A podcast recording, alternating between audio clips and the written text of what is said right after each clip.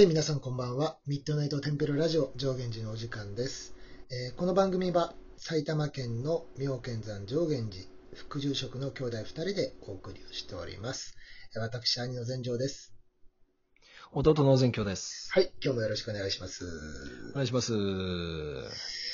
今日は、あの、早速なんだけども、えーうんうんダイレクトメールをいただいております。ダイレクトアタックをね。はい、ダイレクトアタックをね。ダイレクトアタックをいただいていて、うん。えーもう、あの、質問から読み上げちゃいます。はいはい。はい。すごい素朴な、ストレートないい質問でしたよね。えーうん法事の日にちって過ぎてもいいでしょうか、なるほど。大好物です。うんこれはやっぱり現場でも結構聞かれるね。そうだね、そうだね。すごい皆さん、あのー気にかかるところではあるよね。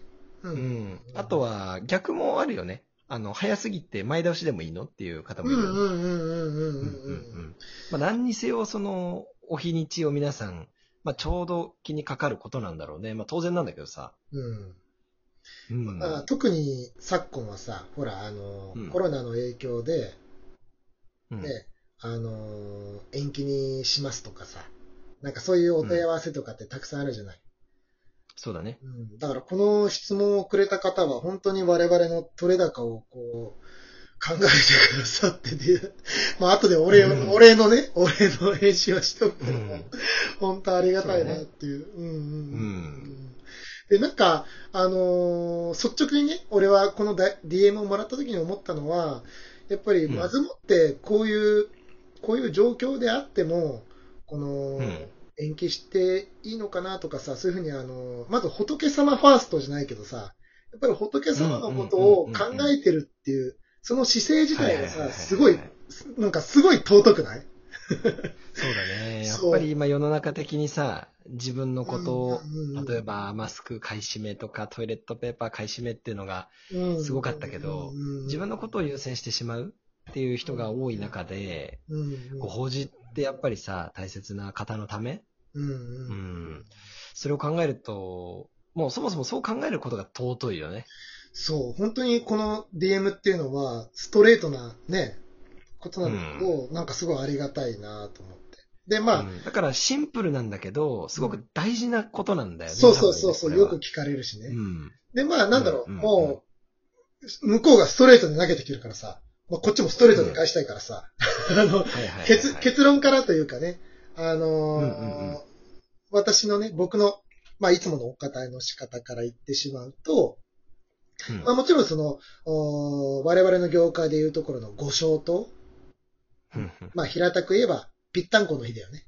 ぴったんこの日。当日だね。当日、当日。そう。んんご消灯にやっぱり営むっていうのが本当に理想だよね。うんで。それはもちろんだね。そう。ただその、まあ、昨今の事情も踏まえていくと、やっぱりご親戚の方もさ、遠方の方もいたりするじゃない？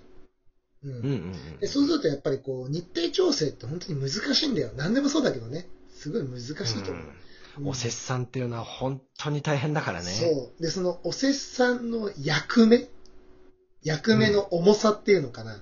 それってやっぱり、うんうん、すごい大変だよね。慣れない霊園とかさ、慣れないお寺さんとのこう、うん日程調整もあるし、あの、ご親戚とのね、日程調整もあるし、うんすごい大変だと思う。だから、なかなかそうのん、ご消灯に営むっていうのは、難しいんだよね、うん実はね。うん。そうだね。まあ、早い話が理想と現実みたいな部分はあるよね。そうそう。だそれを踏まえていくと、あの、まあ、お日にちを気にするというかさ、うん。そこを、こう、考えるっていうのは、供養をこう、する側のさ、視点でもあるわけじゃ。うんん。うん。で、ここで俺がよく言うのは、これは仏事に限らずなんだけども、やっぱりうん。視点を変えてさ、考えてみると、こう、パッと考えが、あの、開けてくるかもしれないなっていうのはお伝えをしていて、まあ、どういうことかっていうと、今言ったその、お日にちを気にするっていうのは、あー供養を営む側の視点で、で、じゃあ、うん翻ってさ、あの、我々誰しも必ず死ぬわけじゃない。そうだね。必ず死ぬじゃん。で、うん。自分たちも、あの、供養される側になるっていうことがやっぱりうんうんうんあるでしょ？うん。で、うんうんうん翻って考えてみたときに、自分の例えばさ、息子とかさ、まあ娘でも何でもいいんだけど、残された方が慣れないその、世種とか喪主っていうその役目をさ、なんとか全うしようってしたときに、日にちがその、やっぱりご承通りそうなんだけども、少しばかりいろんなこの世法の事情でさ、ずれてしまっても、仏様の目線で言うと、これほど嬉しいことってないじゃん。うん、そうだね、そう。そう。うん。これほど嬉しいことってないなと。で、それを考えたら、うん、やっぱりあまりにね、その形式にとらわれすぎないで、えー、残された方の考えというかさ、ご事情も踏まえて、うん、えー、営むっていうのが一番いいのかなと。うん。まあ、いつもなんかこういう答え方をしてるんだけども、うん、やっぱり理想と現実をこう、うまく落とし込む役割っていうのもお坊さんってあるじゃん。確かにそうだね。やっぱり俺らは、うん、いわゆる仏地、仏様の目線で、世間知、世間の目線。うん、まあ、仏法とか、世法っていうふうに言ったりもするけど、うん、世法にいながら、仏法側の目線を求められるのがお寺、僧侶なわけであって、うん、まあ、それは当然のことなんだけども、その、両方の目線を持ちながら、世法的に悩んでる方に、仏法的な答えを出すって、まあすごく大事なことだよね。うんうんうんうんうんうんうんうん。そう、本当そう、本当そう。だからお坊さんはこう、うまくこう、落とし込んでくれる存在でありたいなって自分の中であるのよ。はいはい。だからその、なんて言うんだろう、仏教で中道って言葉があるけどさ、なんかこう、いろんな目線とかいろんな観点とかいろんな側面を見ながらも、うまく現実に落とし込んでくれる。でしかもそれはやっぱり仏教的な視点とかさ、まあ、さっき前教が言ったその仏知見って視点も大事にしながら、世本の立場にも立ててるし、そして、なんかそこにこう、うまくこう、落とし込める存在でありたいなっていうね。うん。うん、うん、うん、うん、うん。まあ、そうあるためのその、なんて言うんだろうな。そういうお坊さんであるための過程を、まあ、精進って呼んだりするじゃん。うん、まあ、修行っていうこともそうなのね。うん、うん。まあ、つまり、まあ、我々僧侶がさ、うん、質問をされたときに、どんな答えを出すかっていうことにはさ、当然ながら、こう、私たち個人の世法の上での答えではなくて、まずは日蓮宗であれば、お釈迦様、法華経、日蓮上人の場合は、こうでしたよというフィルターを通した上で、それを理想としながら、現実的に今世間を見たときに、こうだよねっていう、その両方をさ、うまいことミックスして出せる存在でありたいということだよね。そうそうそうそうそうそう。で、俺ね、その姿こそがまさに菩薩業だと思うのよ。まさに菩薩業だと思う。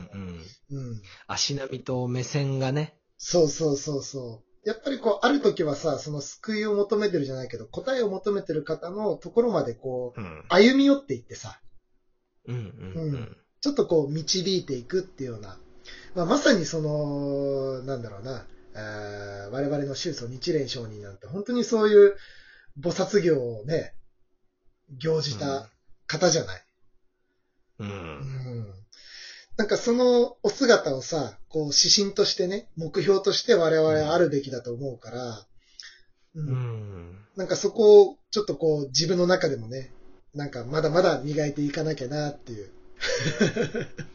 うん。まあ、終わることはないからね。そうそうそう終わることはないし、日蓮商人にはなれないんだけども、うん、逆に言うと、ある意味なる必要もないからね。今はやっぱり令和だしさ、うん、今には今のやり方があって、日蓮書にも口酸っぱくおっしゃられたように、まあ、その時その時に何をするか、うん、そういう考え方を持ちながら、世間にいながら、仏様の目線を我々が持てるように修行していく。うん、それがやっぱり日蓮宗としてあるべき姿なのかなとは思うよね。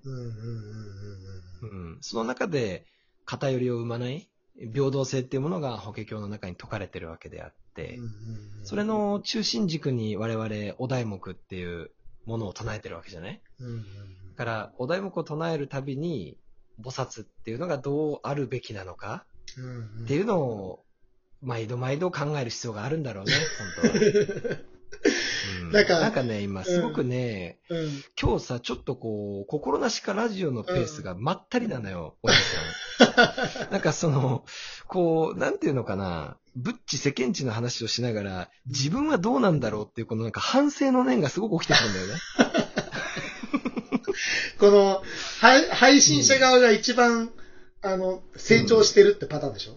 自分を顧みながら、こうん。う、なんかこう、わかるわかる。ね、伝えるっていうよりも、うん。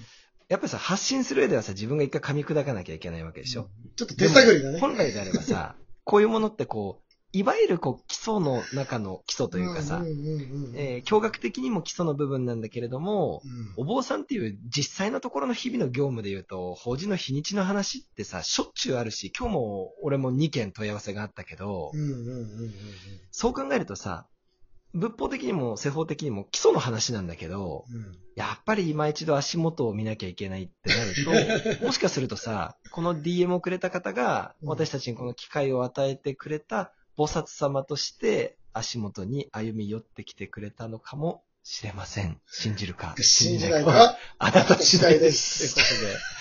はい。まあでも今日ね、DM いただいて、まあ、結論をね、うん。ちょっと簡単に、じゃあ、兄じゃあまとめていただいてから、締めのご説いきましょうか。あそうですね。えーやっぱり、あの、うん。道場の見方と世法の見方、そのお坊さんはね、必ずそれを埋めてくれますから、あの、まずはお坊さんに相談をしていただいて、えうん、えで、お坊さんの方から、僕のね、えー前女の方から言いたいのは、やっぱりこう、供養する側、される側、いろんな視点に立って考えると、お答えがパッと開けてくることかなと。お思う次第です。